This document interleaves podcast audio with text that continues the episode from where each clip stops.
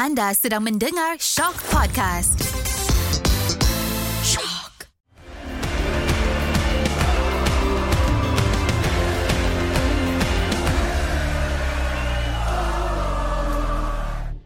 Assalamualaikum dan salam bola sepak Malaysia.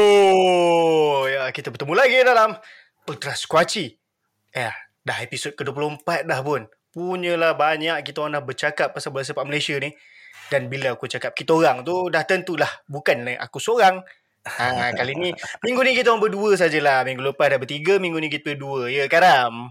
Iyalah cukup lah Asyik nak ajak orang je Orang pun nanti takut tak datang Ha, asyik kau orang nak takkan kau nak selalu dengar orang buat ti- bertiga.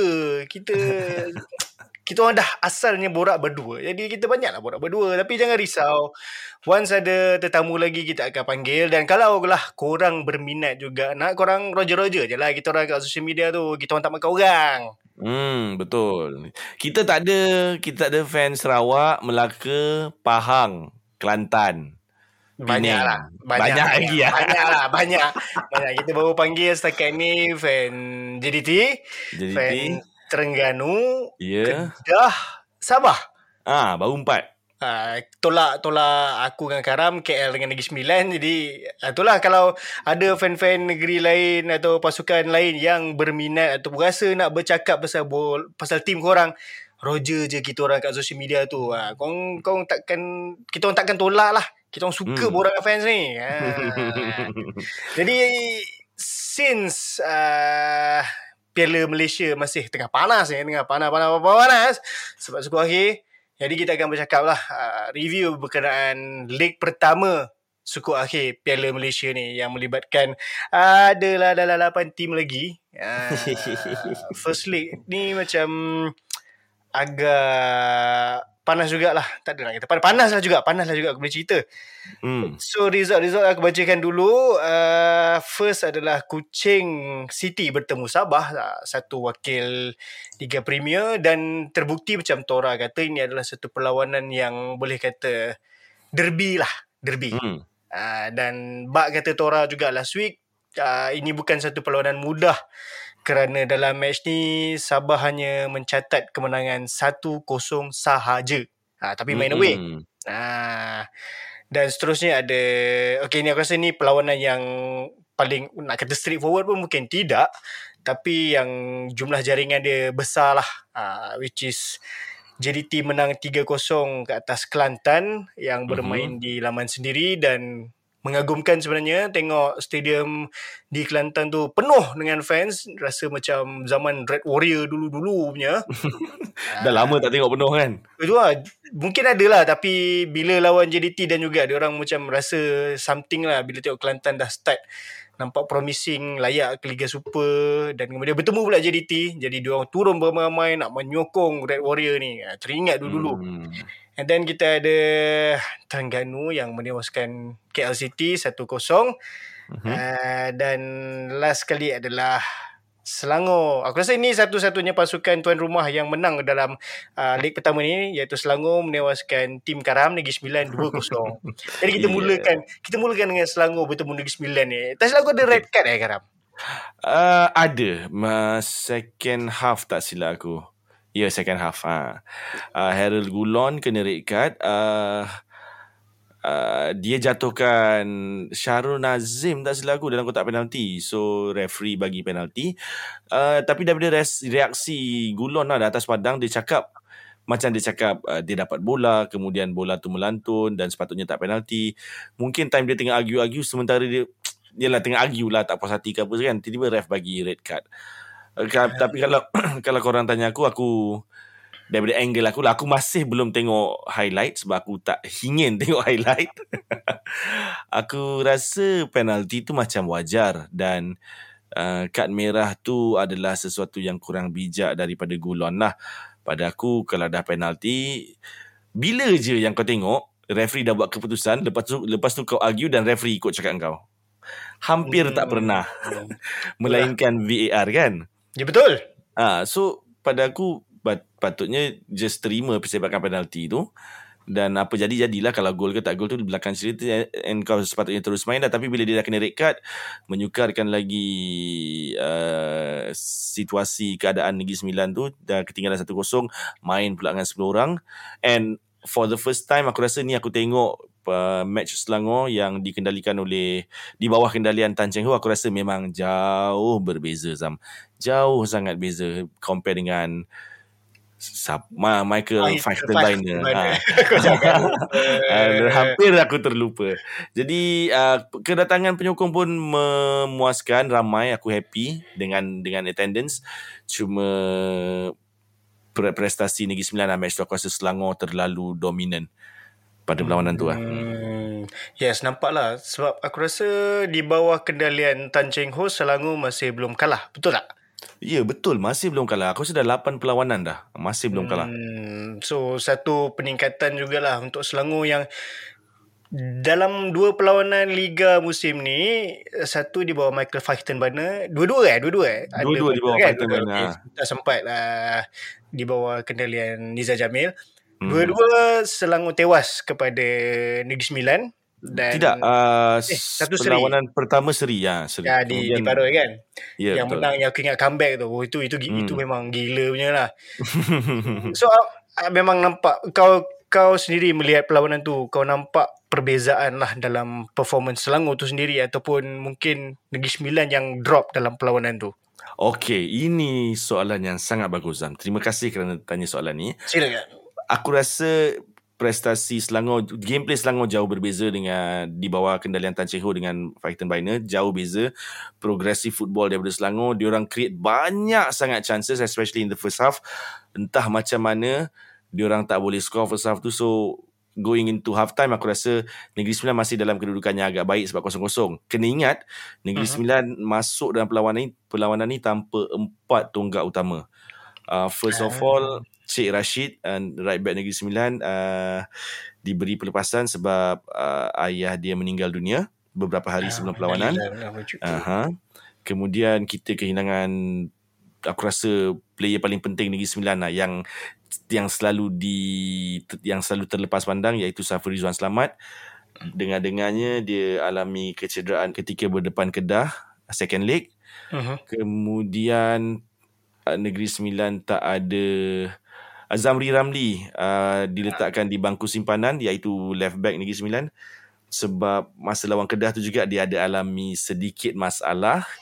Uh, mungkin masalah kesihatan ke pernafasan aku tak sure tapi dia masuk second half. Tapi pada aku dah sedikit lambat.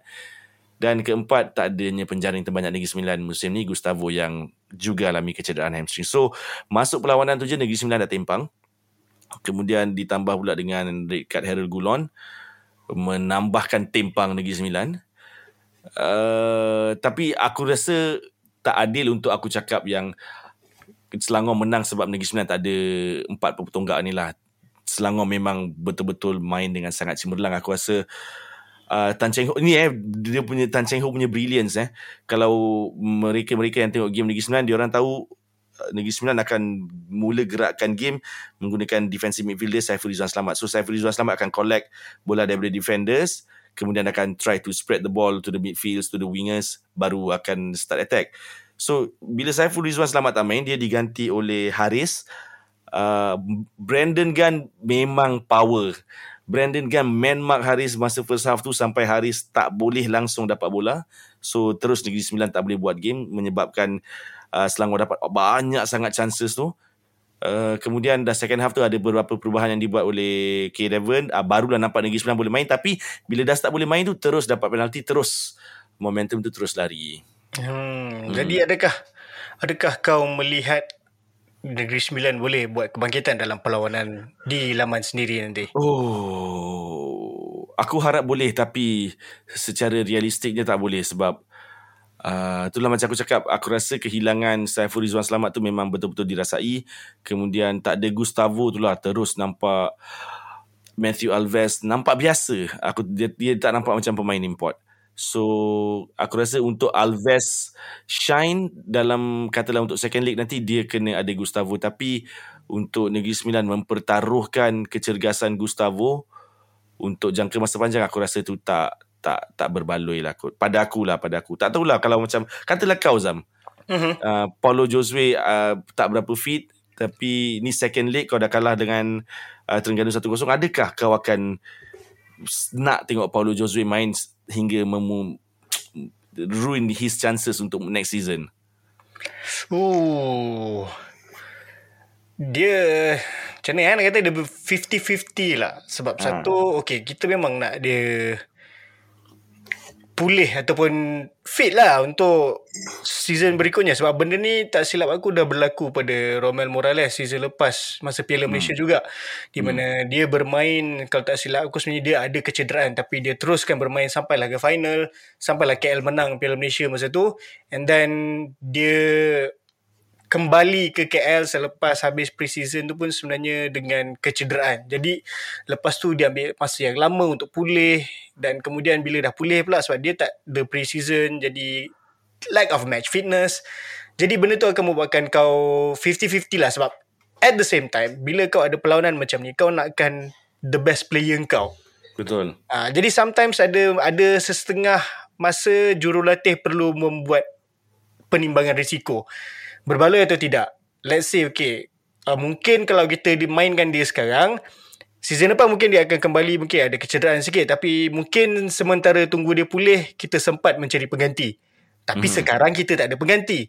Mm. Mungkin itu yang kadang-kadang jurulatih meletakkan kesebelasan utama yang terbaik dia rasa ini terbaik okey aku tahu kau ada injury tapi aku rasa kau masih boleh main dan biasanya pemain-pemain juga jenis di Malaysia lah terutamanya aku rasa kalau kau rasa boleh tahan sakit tu kau akan tahan sebab kau nak main.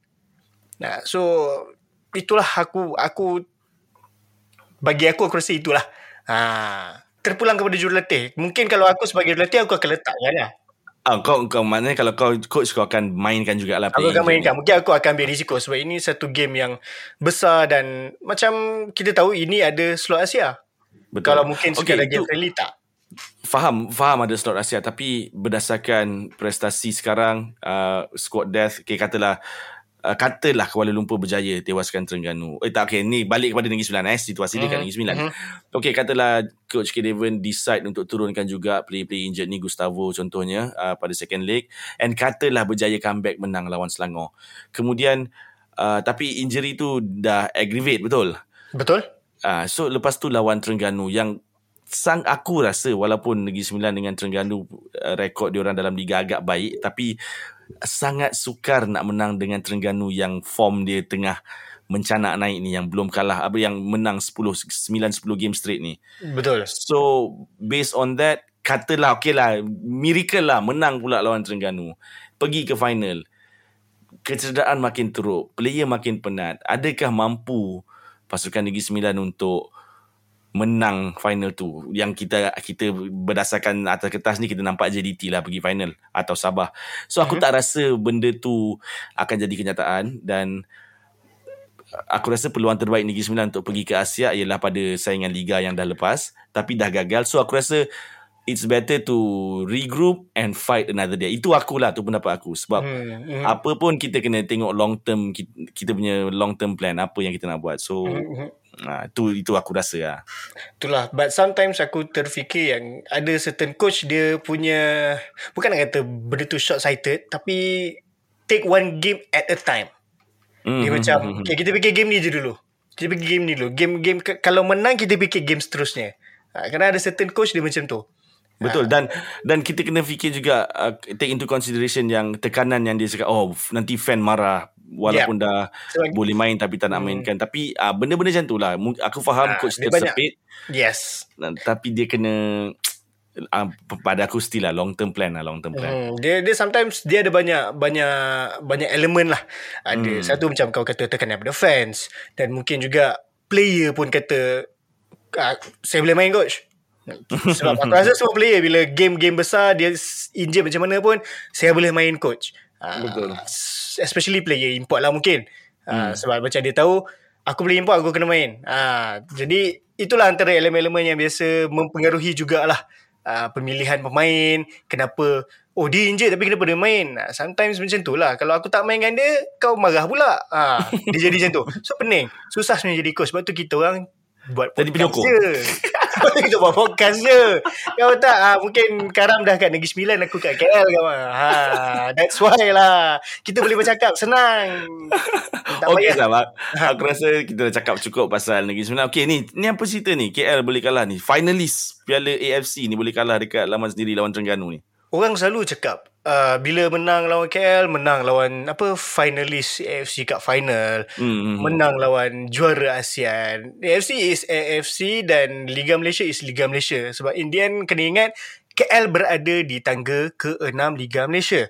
Betul. Yes, uh, dan ni ni bukan nak create alasan but it is true. Aku rasa uh, mungkin player KL pun dah mulai penat sebab uh, dari segi jumlah perlawanan yang tinggi dan travel yang memakan tenaga dan masa yang cukup hebat dalam hmm. perjuangan AFC Cup Kuala Lumpur ni which siapa yang akan main AFC season depan mungkin akan rasa uh, tapi sebenarnya nak kata tidaklah teruk KL bermain pada perlawanan pertama hari tu mm-hmm. di mana di first half uh, mungkin ada aku rasa agak balance game tu dia mm-hmm. bukan macam one sided Terengganu attack Terengganu attack sampaikan uh, KL ada peluang tapi aku rasa dah few game sebenarnya masalah KL di mana susah nak menjaringkan gol. Okay. Uh, so itu satu satu masalah yang agak berat sebenarnya kena pula dalam game bertemu Terengganu Jordan Minta tak boleh main. Oh, betul Ah, lawan lawan dia di, team. dia dipinjamkan daripada Terengganu tak banyak tim di Malaysia yang berani meletakkan clause player tu boleh bermain menentang Mhm, mhm. uh, pasukan asal aku rasa yang boleh main biasa yang aku ingat ada player-player di Selangor tak silap aku contoh. Yeah.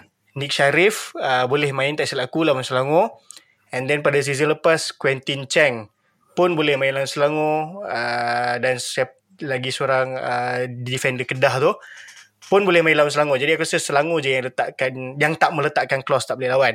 Tapi mm-hmm. bila Terengganu tak boleh jadi tinggallah Romel seorang di depan which pun tak ada masalah sebab KL dah biasa juga main dengan Romel seorang. Tetapi mm. mungkin aku tak tahu nak cakap macam mana tapi agak tumpul lah dah few games. Mungkin lawan PDRM tu sebab lawan Liga Premier punya team tapi still di second leg pun hanya mampu je dengan satu gol. Aha. So ada benda yang aku rasa KL mungkin kena perbaiki season depan which is menjaringkan gol.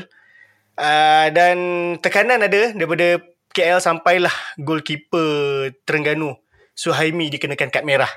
Hmm. Ah sebab dia menjatuhkan Romel, uh, nampak dia dekat luar tapi bila jatuh tu dekat dalam kotak penalti. So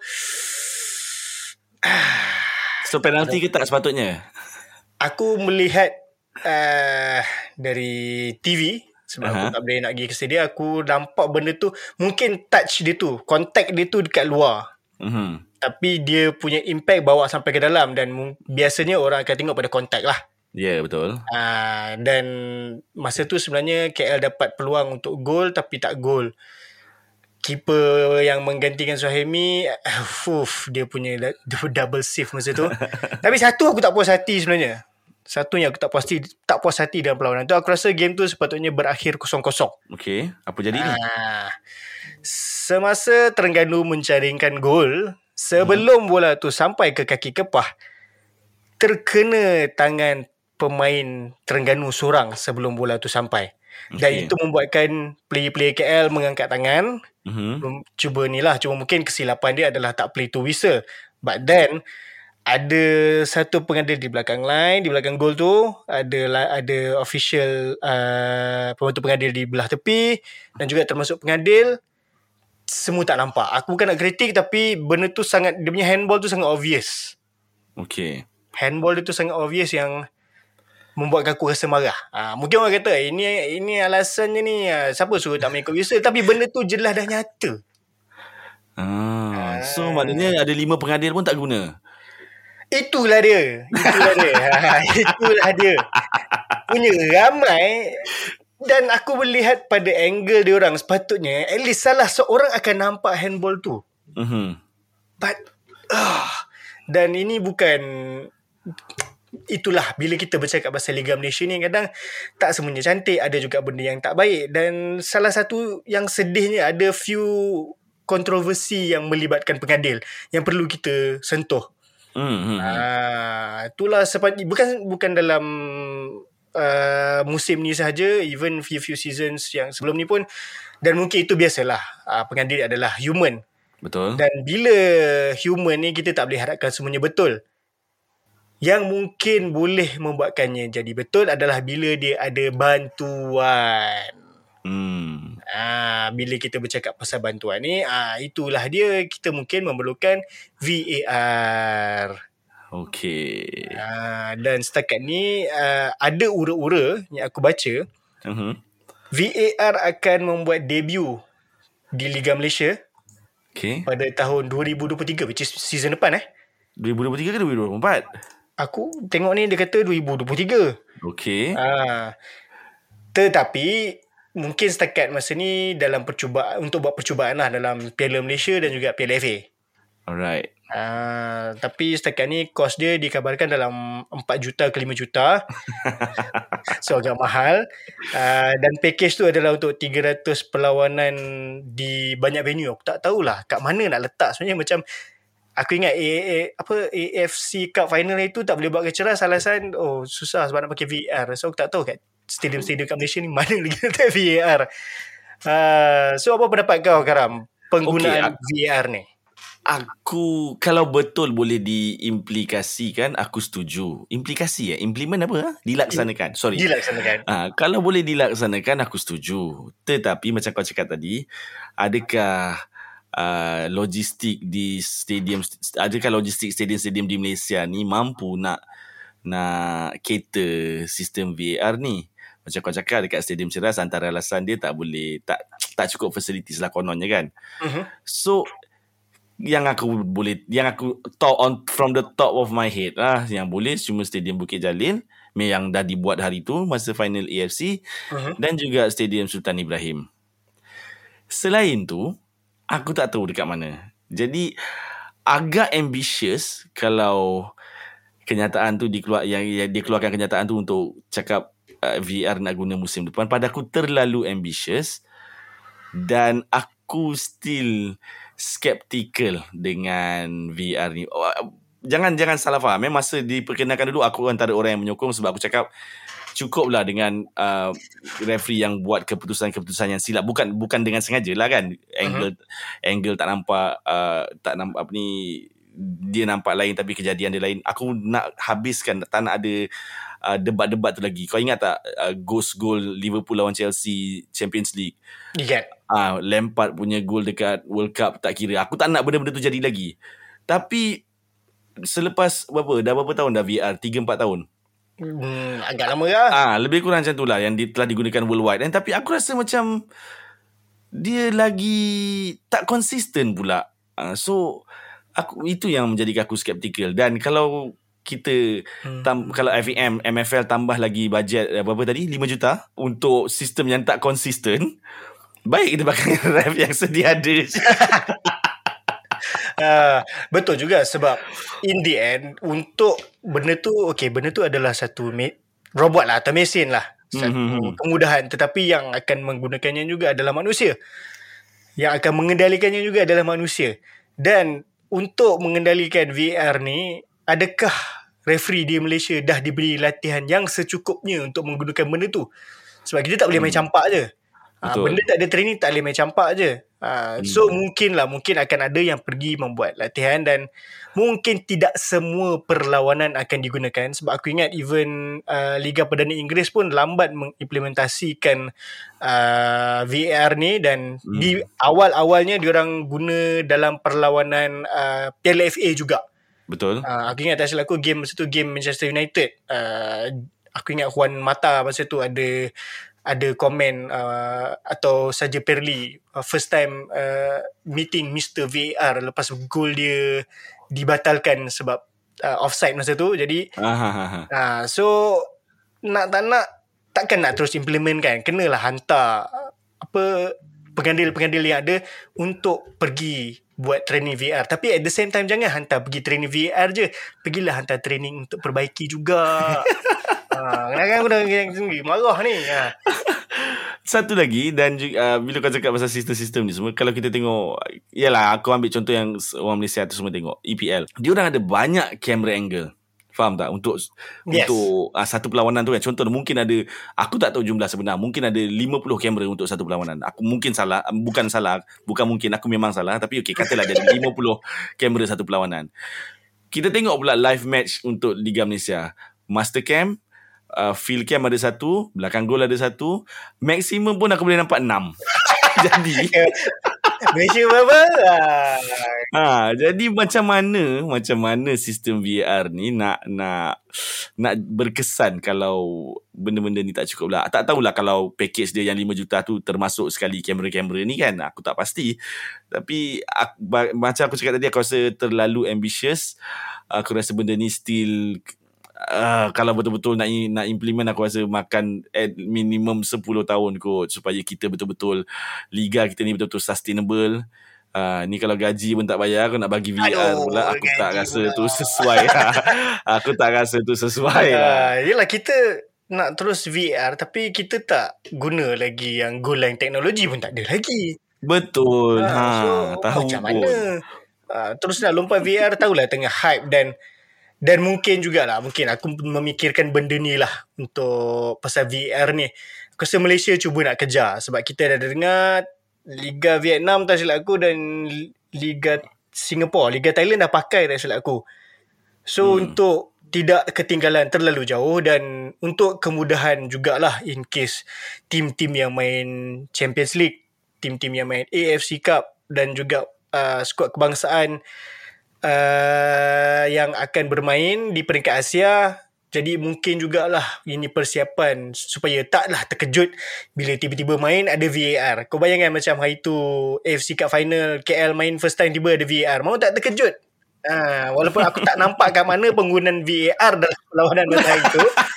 tapi still benda tu akan akan kau akan rasa janggal lah kalau kau tak pernah rasa tiba-tiba ada. Mungkin mungkin lah tapi macam Karan cakap mungkin terlalu rushing mungkin tak perlu terus setkan 2023 ada mungkin 2023 tu itu masa untuk training dulu sebab sekarang tim pun kita tak tahu berapa banyak dekat di ah. 2023 ni masalahnya punya banyak kelompongan dalam bola sepak kita ni yang perlu kita perbaiki selain daripada VR. Okay, macam kau cakap, kau bagi contoh uh, Thai, Thai League, S League, Vietnam pun mungkin nak pakai. Liga-liga dia orang ni dah akulah berpendapat dah dah sustainable kau tu. So dia orang dah boleh uh, revenue dia dah ada dah dah tak ada masalah keuangan apa ni semua. So aku rasa benda tu relevan untuk menambah mutu saingan liga masing-masing lah. Uh, ini liga kita aku tak rasa tak rasa lagi dah sampai tahap tu. Kemudian Alah-alah dah cakap pasal VR ni nak juga tembak. Hari tu ada satu pihak kata dia nak sponsor semua. Kita tengok dia boleh sponsor. kita boleh sponsor. Oh, betul ni. Oh, kalau dia boleh sponsor, hmm, aku rasa tim dia dah penuh star dah. sponsor VR macam tu. Oh. Itulah. Ah, tak boleh, susah. Okay, macam aku cakap tadi, kalau kita nak apa implement VR lah apa semua. Liga musim depan pun tak menentu lagi jumlah tim. Kenapa aku cakap benda ni? Sebab berita terbaru atau ni aku tak tak boleh nak kata berita lah. Mungkin gosip terbaru. Gosip, ya yeah, gosip. Khabar-khabar terbaru adalah satu lagi tim akan menarik diri. Ha, kita sebelum ni dah dengar Sarawak United dan juga Melaka United yang dah tukar jadi Harimau Melaka. ha, uh, dah pun ditolak diorang punya uh, permohonan lah atau rayuan. Dan terbaru ini benda yang sebenarnya agak sedih juga. Hmm. satu lagi tim yang aku rasa satu tim yang aku salute juga diorang punya usaha which is PJ City dikhabarkan pun akan ada masalah lah di mana mungkin tidak bermain season depan. Uh, PJ City ni aku salute sebab dia berani menggunakan pemain-pemain tempatan sepenuhnya dah hmm. dua season tak silap aku. Hmm. Jadi so Karam apa apa pendapat kau bila kau mendengar satu lagi tim akan tak bermain season depan. Okay, sebelum ke PJ City ni, uh, aku nak komen sikit pasal Harimau Melaka tu. Uh, kepada kawan kita, Nafis Abdullah. Tolong eh kalau balik kampung tu uh, azankan kat telinga pihak-pihak pihak-pihak tertentu tu apa benda harimau. Kalau nak tipu pakai je mm, Melaka naga ke ah okey. Tipu je habis-habis tipu je habis-habis jangan sikit-sikit. Okay, put that aside uh, PJ City sedih tapi aku rasa bak kata orang putih lah, the writing has been on the wall for quite some time. Sebab sebagus mana pun sebanyak mana pun duit pemilik nak tak nak kau still kena kena buat keuntungan daripada bisnes perniagaan bola sepak ni. Jadi kalau pasukan kau yang every time beraksi di laman sendiri kalau yang setakat datang 100 orang, 300 orang on a good day aku tak rasa benda tu sustainable. Uh, kau mesti akan lost money dan pendekatan dia untuk uh, pendekatan PJ City ni lah untuk tidak mengambil pemain import dalam dua musim terakhir ni. Aku rasa wajar dipuji sebab dia ukur baju dekat badan, sendiri. Tapi sampai bila kau kena kau kena keluar duit sendiri kot. So sedih. Uh, right, macam aku cakap writings was on the wall. Tapi bila difikirkan balik sepatutnya tak jadi macam Nizam. Uh, aku ada berbincang juga di Twitter dengan beberapa penyokong lain. Uh, ber, bila kau dekat Petaling Jaya, Bandaraya KL dan Selangor, aku rasa tak sepatutnya jadi masalah jika kau buat uh, beberapa program untuk ada engagement dengan penyokong. Bila benda tu ada, baru penyokong akan tertarik. Dan yang lebih ralatnya lagi, untuk musim ni dan juga musim lepas, dia PJ City ada Darren Lock yang yeah. menjadi yang aku rasa menjadi rebutan banyak pasukan sekarang ni. So dia juga bila main dengan Harimau Melaya bagi prestasi yang cemerlang banyak dapat pujian banyak dapat uh, orang-orang sukalah dengan dengan uh, work Darren Lock ni jadi kalau digunakan image Darren Lock sebagai uh, face of PJ City aku rasa akan ramai yang yang akan ramai kot. Yang lebih lebih ramai lah yang akan turun ke stadium MBPJ tu untuk menyaksikan perlawanan diorang sebab Darren Lock dan kau boleh jual benda tu walaupun kita uh, pasukan kerdil minus kita ada kita hanya gunakan pemain tempatan tapi kita berjaya cipta Darren Lock yang sebelum ni selama ni asyik injury problem je jadi pemain Harimau Melaya yang perform aku rasa benda tu boleh dilakukan tetapi aku tak tahu kenapa kenapa pasukan PJ City tak buat macam tu. Yes. Uh, macam kita tahu atau macam aku cakap juga tadi PJ City, Petaling Jaya sendiri adalah satu bandar yang besar sebenarnya. Uh, aku rasa hmm. dia boleh boleh boleh sayang-sayang KL lah. Uh, hmm. sebab uh, penduduk dia ramai dan kalau dilakukan promosi dengan betul sebenarnya boleh tarik penduduk Petaling Jaya turun. Betul. Uh, dan kita tahu benda tu achievable sebab sebelum ni pernah ada pasukan Petaling Jaya yang lain iaitu MPPJFC aku ingat. Masa mm-hmm. tu ada mhm. Juan Manuel Aristegoy, Bruno Martilotto, uh, Haris Safwan. Punya ramai yang aku aku rasa ramai juga penduduk Petaling Jaya turun sampai boleh pergi ke final semua dan menang. Uh, dan PJ City walaupun dua pasukan yang berbeza sebenarnya PJ City dengan MPPJ tu tapi dia menggunakan nama Petaling Jaya tu. Kalau digunakan promosi tu dengan cara yang betul memang akan boleh menarik fans turun. Sebab ramai aku rasa orang Petaling Jaya yang uh, berada di sekitar tapi mungkin kerana bila berkongsi pula stadium dengan Selangor so mungkin orang akan opt to uh, macam baik kita sokong Selangor. Selangor main sini juga. Betul. so dia mungkin ada kat situ lah. Tapi dari awal sebelum Selangor bermain di situ mungkin sepatutnya PJ City dah menggunakan bila dia dah decide nak menggunakan nama Petaling Jaya City tu guna sebaik mungkin untuk menarik penyokong-penyokong di Petaling Jaya yang cukup besar ni. Ha, jadi satu satu miss opportunity lah. Ha.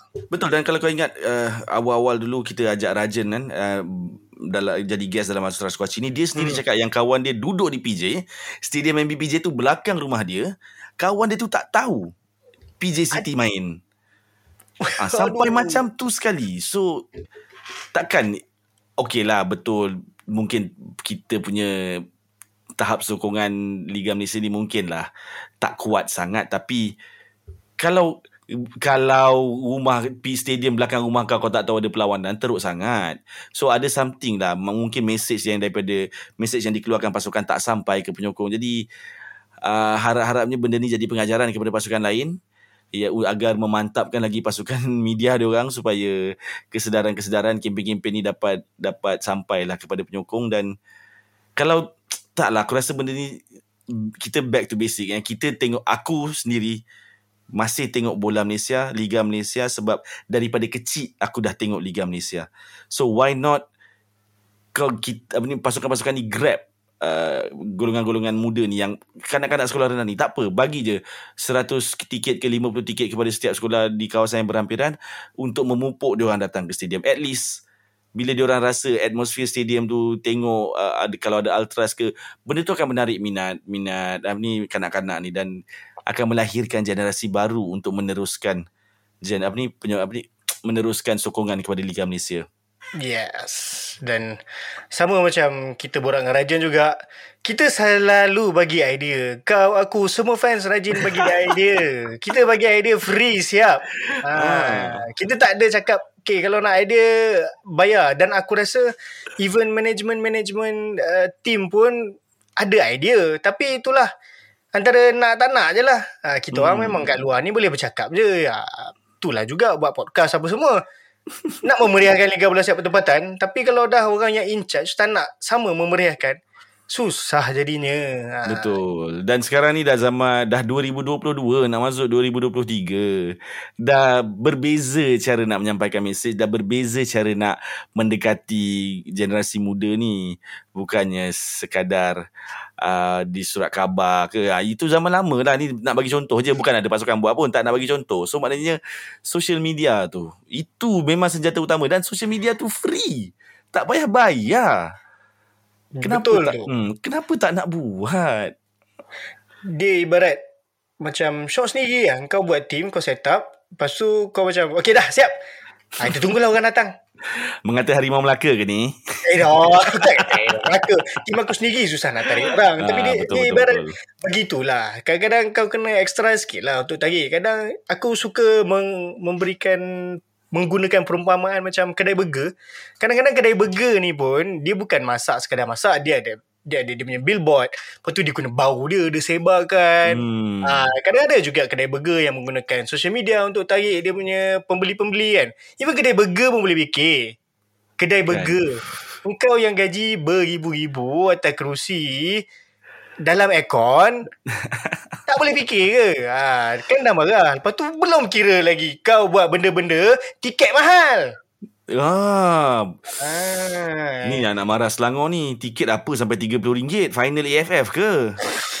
hey. Dok, sebenarnya aku bukan nak cakap pasal tiket Selangor. Ah, habis tu? Ah, okay. Ni kita dah melompat terus melibatkan skuad kebangsaan lah. Okay. Ah, kita, aku sebagai kita lah, kita lah sebagai penyokong hmm. Harimau Malaya ni confirm lah nak turun walaupun AFF uh, ni tidaklah berkelas macam World Cup atau mm-hmm. mungkin Piala Asia tapi yalah dia punya vibe tu kan bila bila kita tengok Malaysia main tak kira lah perlawanan uh, kejohanan serendah mana pun kita tetap akan rasa tanggungjawab nak turun ke stadium betul Zam tapi macam kadang-kadang kita nak turun ni punyalah banyak halangan dan halangan-halangan yang biasanya kita boleh boleh hadap lah. Contohnya mungkin nak pergi naik apa, hmm. nak, nak, nak, nak pergi pukul berapa, nak pergi dengan siapa.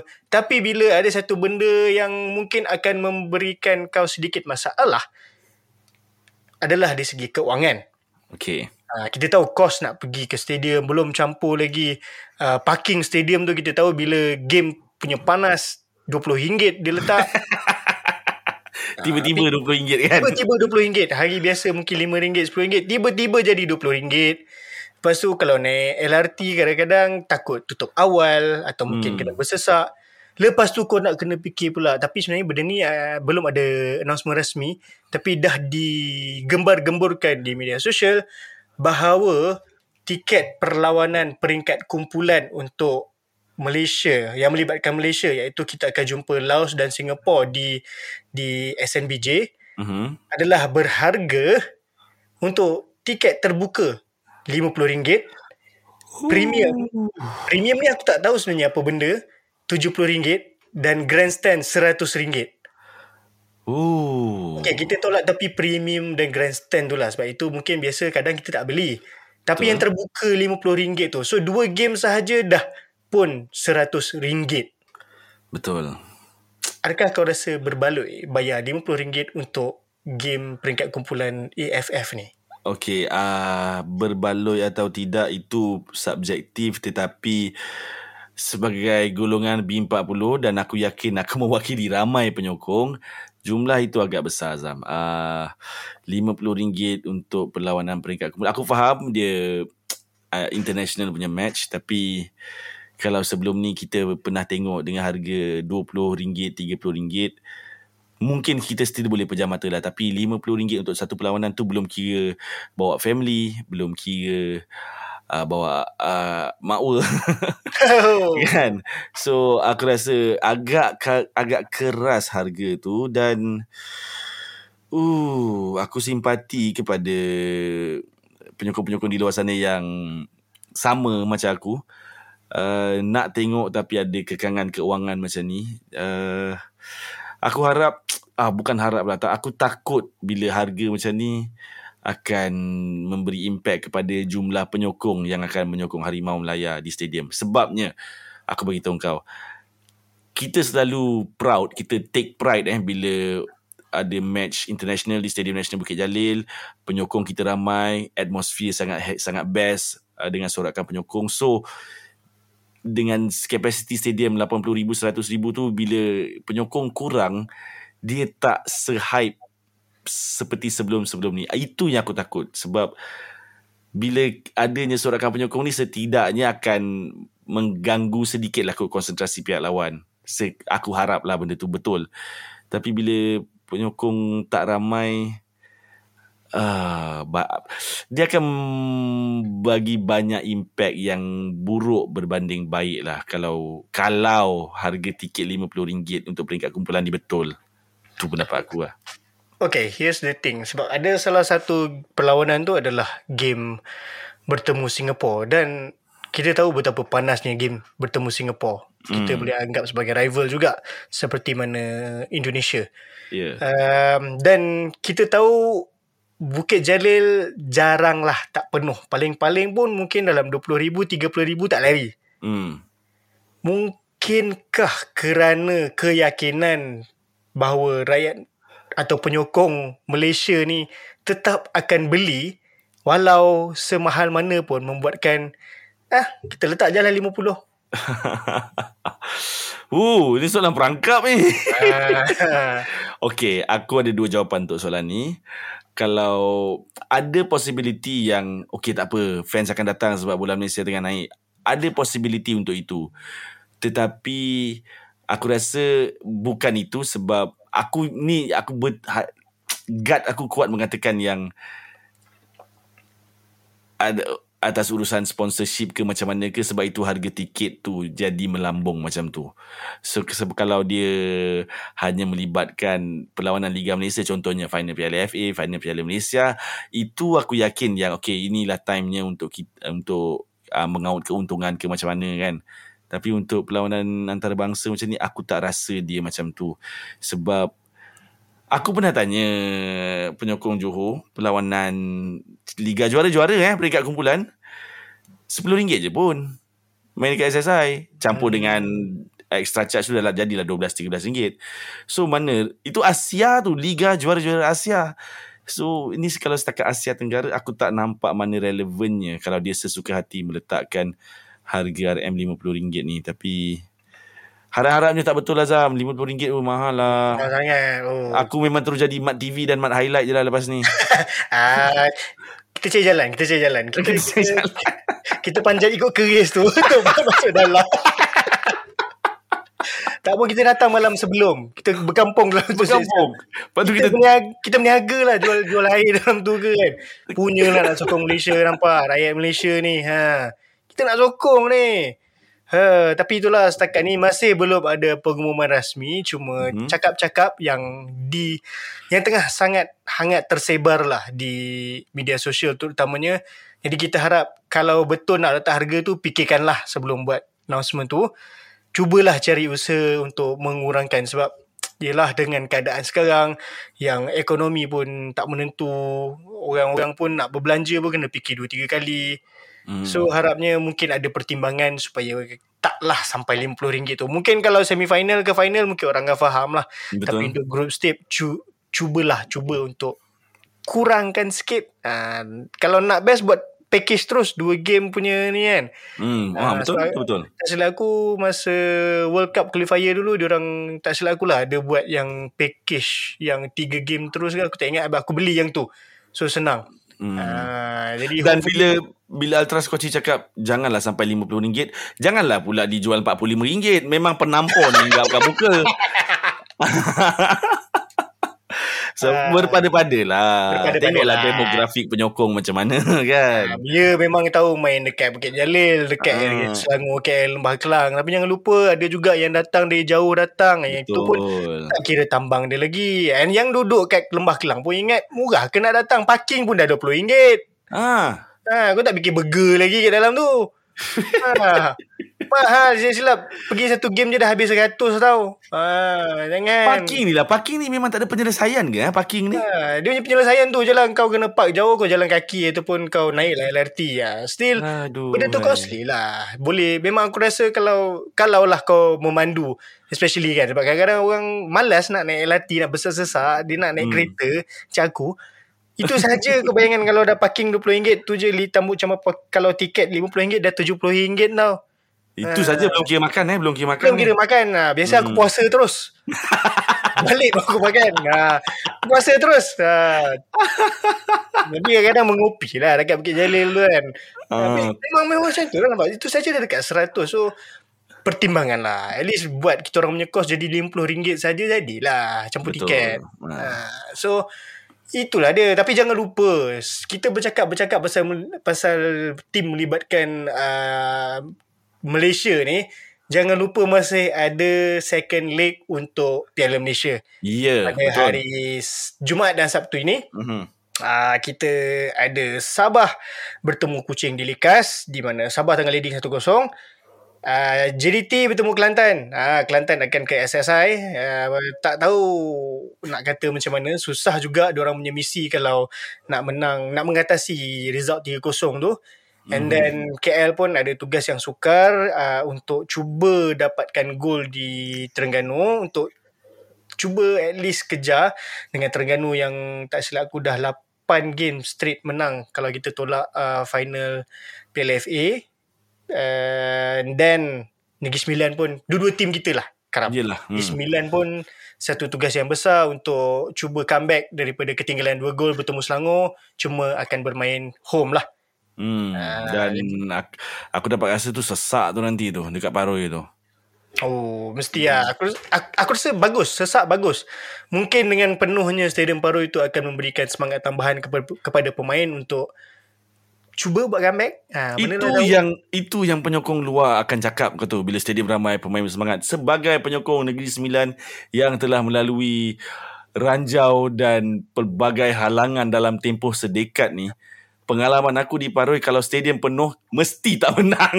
Jadi kau nak jangan tak ramai lah ni. bukanlah tak ramai tapi uh, contohlah kita ambil second leg Kedah hari tu eh. Aku rasa kedatangan agak agak okey. Aku rasa 8000 ke 10000 lebih ramai daripada biasa lah. Aku masuk stadium 9 suku. 15 minit lewat sebab aku terpaksa parking jauh. Draw Zam. Draw kosong-kosong. Memanglah layak ke suku akhir tapi draw. Ha, So, mungkin, sebab setakat dah ni- leading masa tu. Mungkin juga tapi setakat ni aku punya hipotesis ni masih belum dibuktikan salah oleh pasukan Negeri Sembilan sendiri. Aduh, tapi macam-macam. ah, tapi kena betul lah macam kau cakap tu datanglah penuhkan stadium ah, kalau sebelum ni sebab kita kita jujur je lah eh penyokong Malaysia ni aku tak tahu kenapa dia lebih sukakan tournament base punya punya perlawanan lah so kalau liga tak ramai orang. Dia kalau Piala FA dah masuk Piala FA ke Piala Malaysia dah masuk quarter final suku akhir ni mesti tiba-tiba jumlah penyokong akan meningkat. So aku happy benda tu akan kalau benda tu jadi. Cuma uh, kalau datang tu parking biarlah bertamadun sikit. Uh, jangan jangan main parking suka hati je. Uh, so ingat tu turun-turun. Aku pun akan turun ke Kuala Terengganu untuk Fuh! KL ni. Ha, sebab aku tak tahu. Mungkin akan jadi perlawanan terakhir KL musim ni oh. atau mungkin akan sambung tapi apa-apa aku akan turun ke Kuala Terengganu naik bas ramai-ramai dengan supporter-supporter lain untuk memberikan sokongan. Ha, jadi kalau aku sampai tu boleh sediakan nasi dagang lah. Zam, bayangkan Zam KL pergi, Negeri Sembilan pergi, kita jumpa semi final. Aduh, aku kena pergi paroi pula. Tak apalah. Kan aku bagi kau layanan VVIP. Aku nak parking depan. Aku bagi kau parking aku. Wah, ada parking lah. ada parking sendiri dapat. Uh, dapat. Kita nak borak, borak pasal nak pergi semifinal ni lah. So, korang kalau nak tahu tim korang pergi semifinal atau tidak daripada tengok kat TV, unless korang jauh atau mungkin korang sakit ke apa. Uh, kalau tak ada apa-apa, turunlah ke stadium pada hari Jumaat dan Sabtu ni. Tengok tim korang beraksi mungkin ini ada ini akan jadi perlawanan terakhir tim korang atau mungkin juga korang akan menjadi pembakar semangat kepada tim korang untuk pergi ke semifinal Piala Malaysia di mana siapa yang menang akan dapat slot ke Asia. Jadi itu sahaja daripada aku dan Karam untuk episod kali ini. Jangan lupa teruskan mendengar Ultra Squatchy. Banyak lagi benda yang kita akan borak pasal Liga Malaysia. Dan macam aku dan Karam cakap awal tadi, siapa yang berminat atau mungkin ada fan-fan yang berminat nak me- menyertai kita orang nak borak-borak, tegur je kita orang kat social media. Okay? Itu sahaja. Ha, Assalamualaikum dan teruskan menyokong bola sepak Malaysia. Jumpa lagi.